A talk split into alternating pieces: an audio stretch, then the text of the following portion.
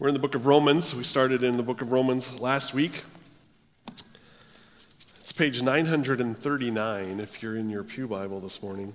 I'd encourage you to turn there because we are going to look at a number of, of places in the first three chapters in the book of Romans. I mentioned this last week, but, but Romans is easy. It's easy to begin to focus on the trees rather than the forest.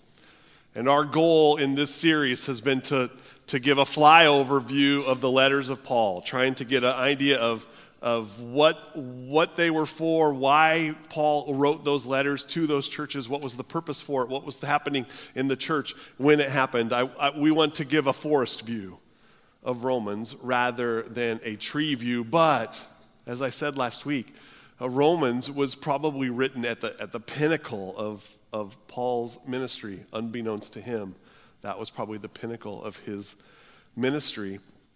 And it's a book that's, that's written to, to churches, to a, to a church that he had not previously been in or been a part of. These other letters that we've been looking at, the, the book, letter to the Galatians, the letters to the Thessalonians, the letters to the Corinthians, all of those letters were to churches that he had been there. He had, in fact, probably planted those churches. He knew their faces, he knew who they were. He, he had a picture of them that he did not have for the church in Rome.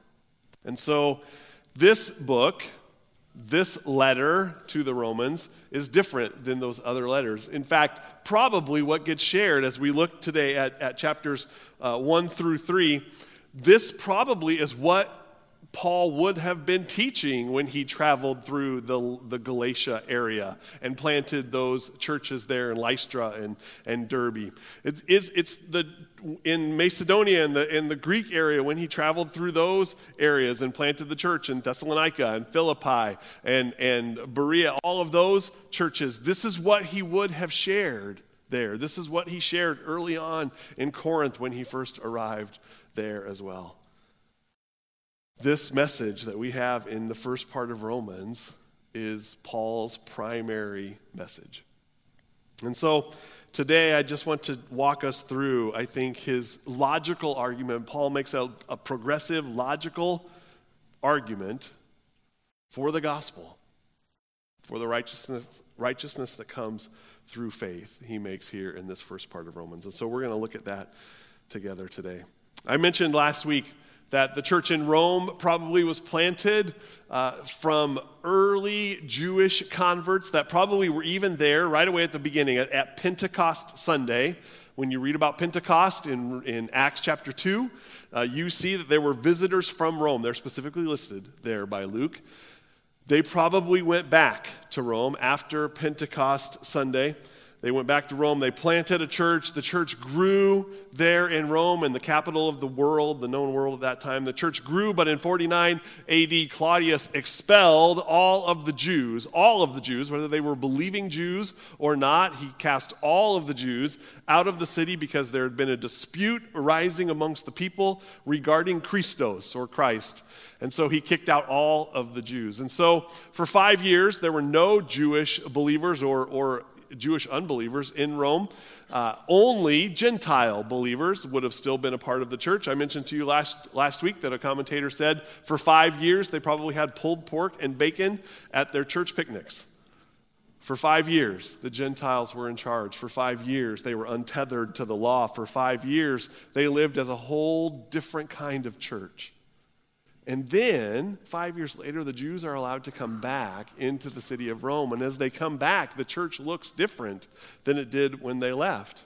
The leadership is different. There are more Gentile believers now than Jewish believers in the church. And the entire church looks different. And so, one of the things that Paul's writing when he writes this letter is he wants to unify the Gentiles and the Jews, the believing Jews and the Gentiles. He wants to unify them together in the church. That's been Paul's ministry all along. In fact, uh, as I said, Paul writes this, he probably writes this letter while he's in Corinth. He's wintering in Corinth and he's sending off this letter to the church in Rome. He's going to send it with Phoebe when she goes back to Rome. And so he, he's writing this letter And one of the things that has happened is, is when he's sitting in Corinth writing this letter, he has collected an offering through all the churches in this, in this place where he has gone through three different missionary journeys, and he's, he's collected up an offering in these Gentile churches that he's taking back to Jerusalem to give to the Jews who are suffering through a drought in Jerusalem and Judea. And one of his main reasons for doing that, for collecting that offering up, is to join together the Jewish believers and the Gentile believers and to bring unity to the church. That's been Paul's goal all the way through. And so that's part of why he writes this book of Romans. He's also hoping to make a, a, a, a, to expand his territory, kind of. He's been, he's been, as I mentioned, he's, he's done three different missionary loops through these churches. He's visited them a number of times. He's planted churches all through this, this Greece area, Macedonia area. And now he wants to travel on to Rome to build some support, I think, in Rome, and even to travel on farther to Spain, he says here in his letter to the Romans, that he wants to go out even farther and to expand his territory, his missionary journeys. But unbeknownst to Paul, as I said, this is probably the, the peak of, of his ministry. He does take this offering back to Rome, but it's not received quite the way that he thought it would be received. It doesn't bring unity to the church quite the way he had thought it would, would bring unity. He does leave from Jerusalem and from that Judea area and head to Rome, but it's not traveling the way that he had anticipated or hoped to travel. He's instead in chains as he gets on the boat and heads off to go to Rome. When he gets to Rome, he finally is freed for just a little while, but but it isn't long before he's arrested again and then martyred there in Rome. His ministry is probably peaking right here in Corinth as he writes this letter. And he sends it off, and last week we looked at the very beginning of chapter one. We looked at those, those first few verses where he gives an introduction, which really is a, is a gospel presentation just in itself, just the introduction that he writes to the people in Rome. But then he comes to his, his thesis statement, his hypothesis statement, his, his main point for the whole letter. He comes to, he culminates that, what we talked about last week there in chapter 1, verse 16 and 17. He says, I am not ashamed of the gospel, for it's the power of God for salvation to everyone who believes, to the Jew first, also to the Greek. For in it, the righteousness of God is revealed from faith for faith as it is written, the righteous shall live by faith. Paul is passionate. He's passionate about the gospel. He's passionate about the righteousness of God. And so, what I want to do today is look at the rest of this chapter and a couple of verses in chapters 2 and 3 to help us get the picture of, of what does this gospel mean to Paul and what does it mean to you and I as well. So, let's read together the remainder of this chapter in chapter 1. And then later we'll look at chapters, some parts in chapters 2 and 3. So, chapter 1, beginning in verse 18. For the wrath of God is revealed from heaven against all ungodliness and unrighteousness of men, who by their unrighteousness suppress the truth. For what can be known about God is plain to them, because God has shown it to them. For his invisible attributes, namely his eternal power and divine nature, have been clearly perceived ever since the creation of the world in the things that have been made. So they are without excuse. For although they knew God, they did not honor him as God or give thanks to him, but they became futile in their thinking, and their foolish hearts were darkened. Claiming to be wise, they became fools and exchanged the glory of God, the immortal God, for images resembling mortal man and birds and animals and creeping things. Therefore, God gave them up in the lusts of their hearts to impurity, to the dishonoring of their bodies among themselves, because they exchanged the truth about God for a lie, and they worshiped and served the creature rather than the Creator who is blessed forever. Amen. For this reason, God gave them up to dishonorable passions, for their women exchanged natural relations for those that are contrary to nature, and the men likewise gave up natural relations with women and were consumed with passion for one another. Men committing shameless acts with men and receiving in themselves the due penalty of their error. And since they did not see fit to acknowledge God, God gave them up to a debased mind to do what ought not be done. They were filled with all manner of unrighteousness, evil, covetousness, malice. They were full of envy, murder, strife, deceit, maliciousness. They are gossips, slanderers, haters of God, insolent, haughty, boastful, inventors of evil, disobedient to parents, foolish, faithless, heartless, ruthless. Though they know God's righteous decree that those who practice such things deserve to die, they do not only do them but they give approval to those who practice them. Paul is talking here about the righteousness of God. That's verses 16 and 17. He talks about the righteousness of God. And for Paul, whenever he begins to think about, whenever Paul begins to talk about the righteousness of God, that immediately leads him to begin to think about the unrighteousness of man.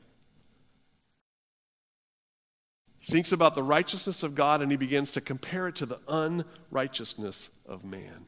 And for Paul and for you and I, there is such a stark contrast between the righteousness of God and the unrighteousness of man. The perfect holiness of God versus the sinfulness of man. A stark contrast. And as we walk through this passage here in Romans, we have to understand that. The difference between the perfect holiness of God and the sinfulness of man. We have to understand our sin. Paul spends a long time here in this letter talking about our sin. We have to understand our sin because he starts right away in verse 18. We have to understand our sin because of the way our sin is going to be handled. The wrath of God is going to be revealed from heaven against all ungodliness and unrighteousness of men. The wrath of God.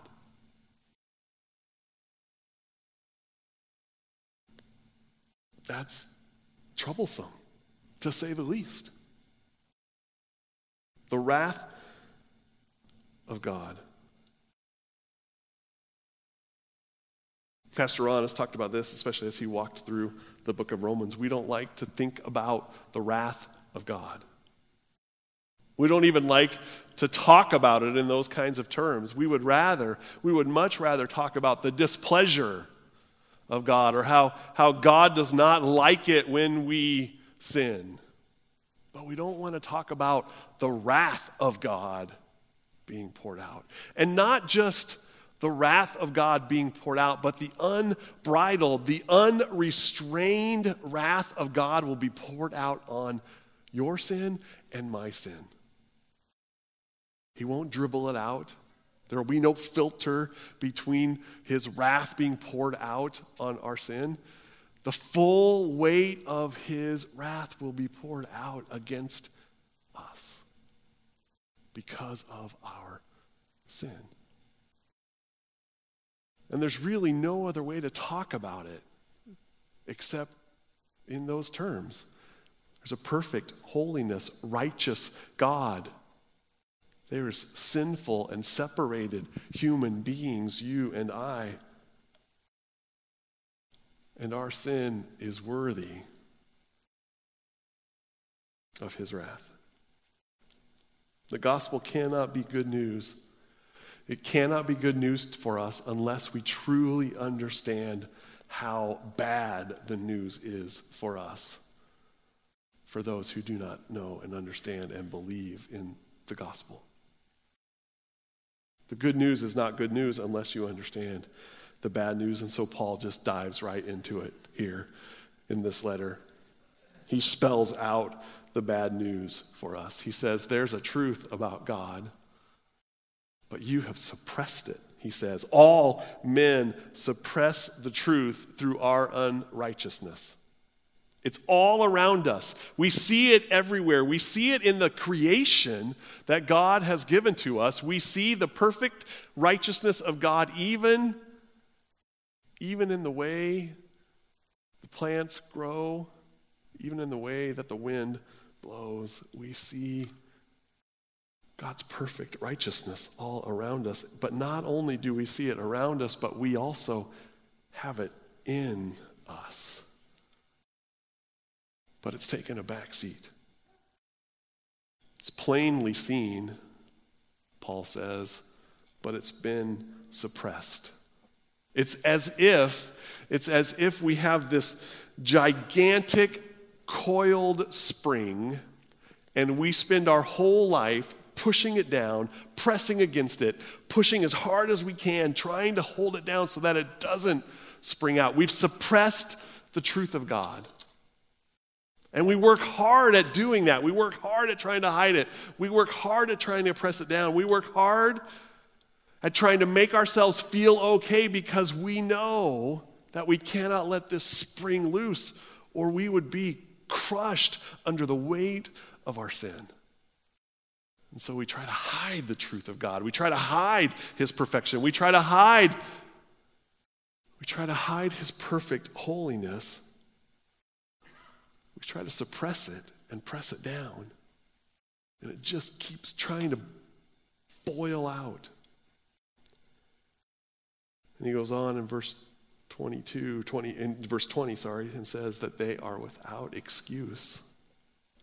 We've pushed it down, we've suppressed it, but it's all around us. And in fact, it's even inside of us. And now we have no excuse. We knew God, but we did not honor him or give thanks to him. Paul says. Instead, what we do when we suppress this truth, when we press it down, we begin to look around because we are wired. It's, it's already inside of us. We're wired to worship something. There's ever since the creation of man, we are wired to worship something, but, but we're twisted because of our sinful nature that came through Adam and Eve in the garden, was passed on to each and every person. Paul's going to talk about that as, as he continues on in his letter. But that human nature, that carnal nature, that sinful nature that, that, that is a part of us from the very beginning,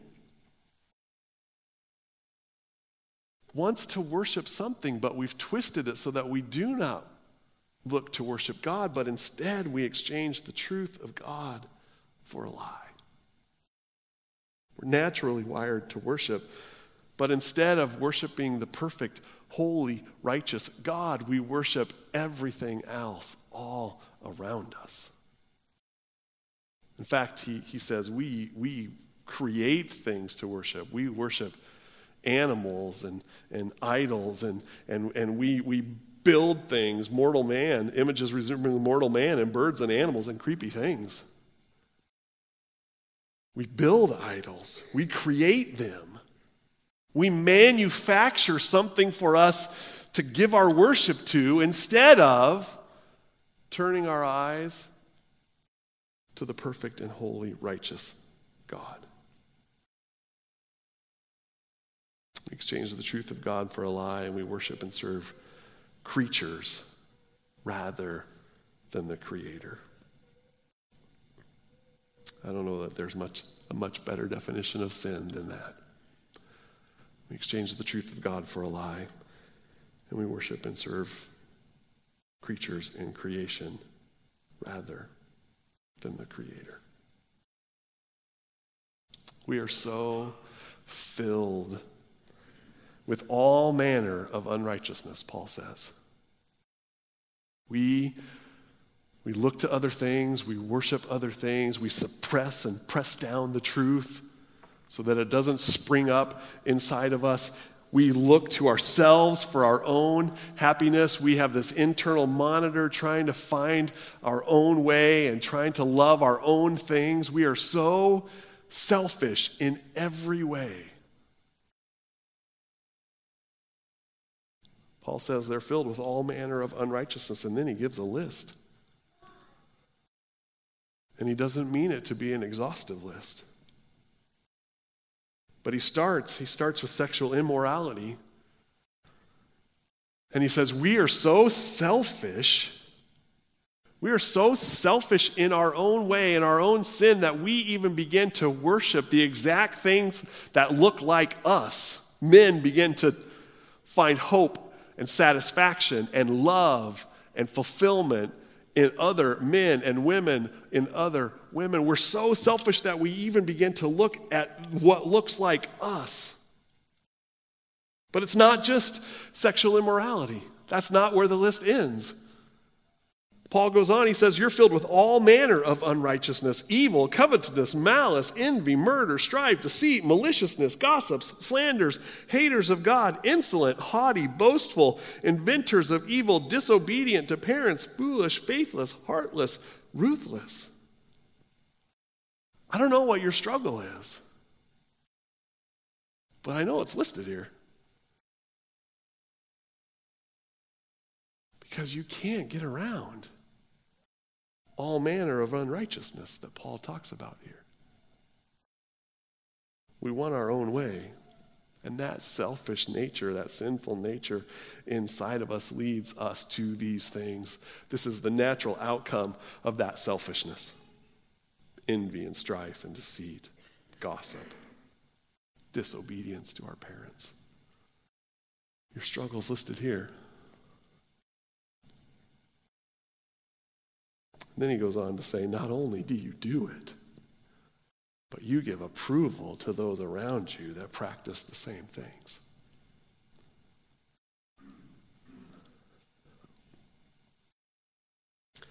I don't know how that hits you this morning,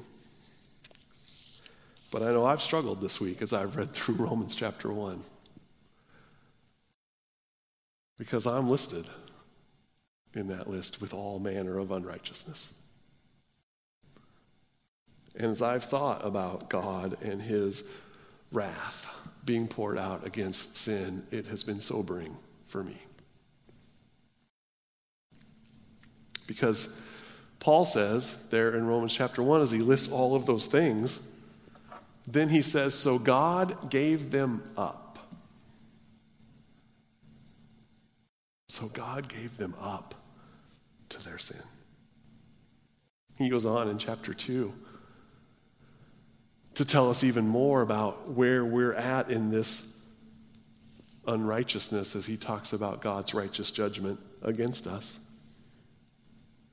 He says, You have, you have suppressed it, you've pushed down God's truth, you've, you've dove into all these other things, you've worshiped all of these other things, you have, you have lived your own unrighteous, selfish, sinful life. And so God gives them up says our, our consciences begin to burn less and less, and we begin to think maybe things are okay. Maybe it's not as bad as what I originally thought. Maybe, maybe, maybe I can read around this list, and, and my particular sin is not in this list of things that, that Paul talks about, and, and my selfishness shows up in better ways than what he's listed here in Romans chapter 1. And, and, and we begin to just fool ourselves we begin to just fool ourselves that it's not that bad because God's wrath has not yet been poured out on me because of my sin. And then he says in chapter 2 and verse 4 Do you presume on the riches of his kindness and forbearance and patience, not knowing that God's kindness is meant to lead you to repentance. His wrath has not been poured out yet on me, on my sinfulness, not because it's really not that bad, but because God, in His kindness, has given me opportunity to repent. His kindness is leaving me time to repent.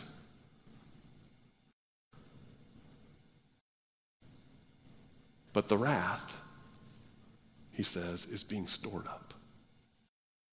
The wrath for my sin is still there. It's being stored up. It's being saved. It's being kept so that it will be poured out at some point.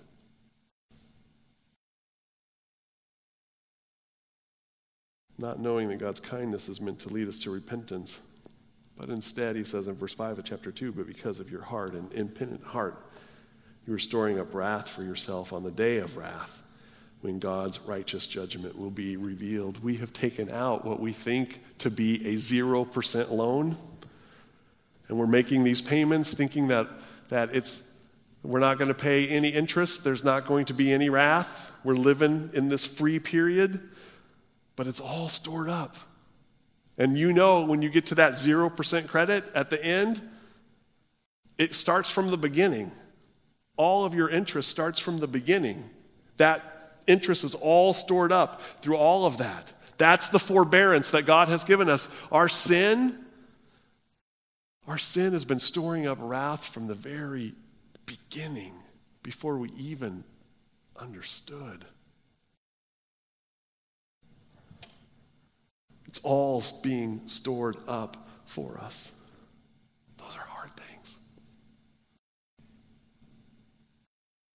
But in chapter 3, it turns a little bit. How do we have peace with God? Paul says. How do we have forgiveness for our sins? How do we have righteousness in our unrighteousness? How can we be rescued from the wrath that's being stored up to be poured out against us? How can we have the righteousness of God? Paul tells us here in chapter 3. Now, the righteousness of God, he says in verse 21, but the righteousness of God has been manifested apart from the law, through the law. The prophets bear witness to it. 22 the righteousness of God through faith in Jesus Christ for all who believe, for there's no distinction. For all have sinned and fall short of the glory of God and are justified by his grace as a gift through the redemption that is in Christ Jesus, whom God put forward as a propitiation by his blood to be received by faith. This was to show God's righteousness because in his divine forbearance he had passed over former sins. It was to show his righteousness at the present time so that he might be just and the justifier of the one who has faith in Jesus. How can we have peace with God? He spells it out right here in chapter 3. All of us have sinned, all of us have fallen short of the glory of God. But in verse 24, he says, We are justified, we are made right by the free gift of grace. We are made right by his grace. It's not something that you can do. What you have done is stored up wrath. What you have done is all manner of unrighteousness. What you have done is listed in that list of sin. That's what you and I have done. But, but God justifies us. He makes us right by His grace as a gift through the redemption that is in Christ Jesus. There's the work. What you and I have done in our work is built up wrath, stored wrath against us. But what Jesus has done, the action of Jesus, the finished work of Jesus, that Jesus,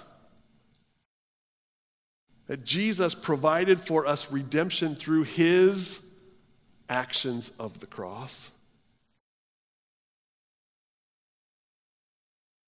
Justified by grace as a gift through the redemption that is in Christ Jesus, whom God put forth as a propitiation by his blood. A propitiation, that's a word we don't use often, but we have talked about it here at Richland. Propitiation. This is the dictionary definition of propitiation. Propitiation is an offering.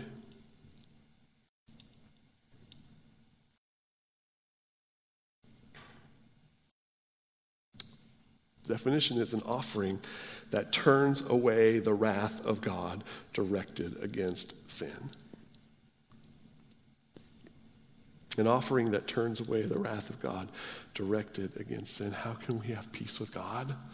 How can this stored up wrath that is being stored up for me, how can that be turned away? It's because God sent Jesus to be a propitiation, an offering for wrath, so that the wrath directed towards my sin that's being stored up for my sin would be poured out on him, fully and entirely poured out on him.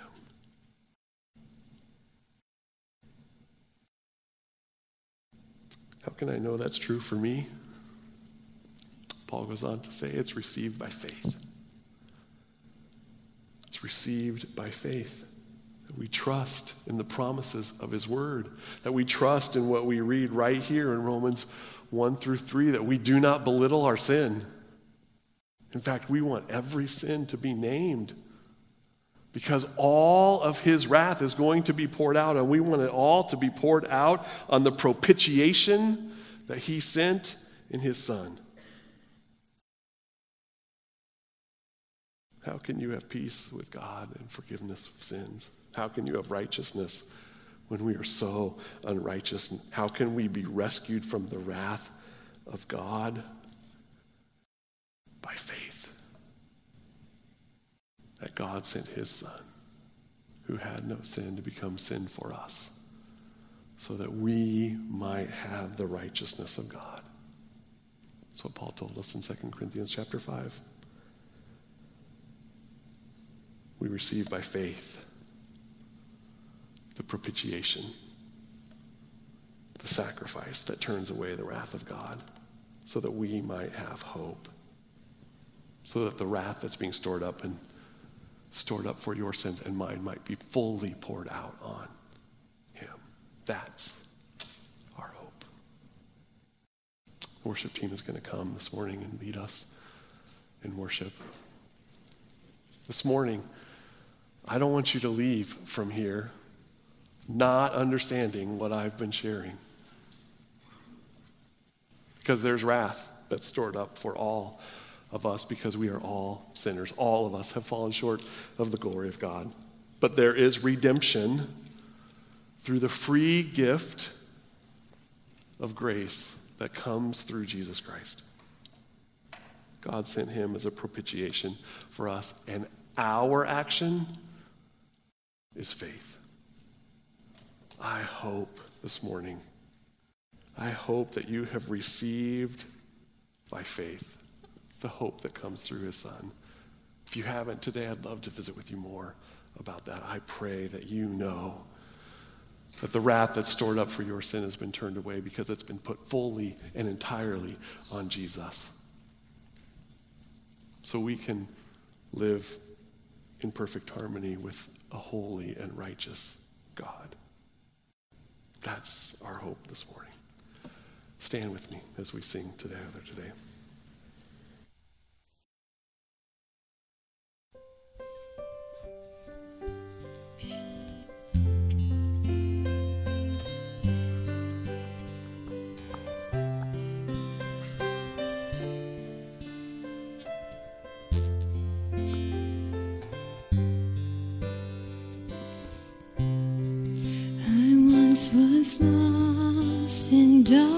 Night, yet thought I knew the way.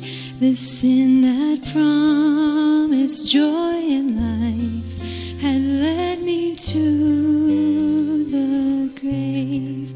I had no hope that you would own a rebel to.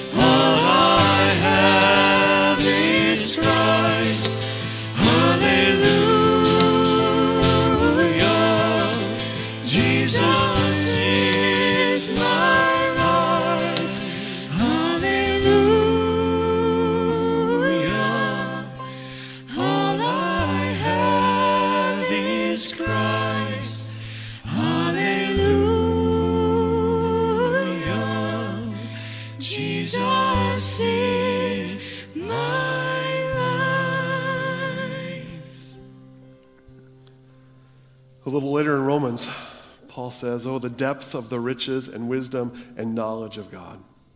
How unsearchable are his judgments and how inscrutable his ways. For from him and through him and to him are all things. To him be glory forever and ever.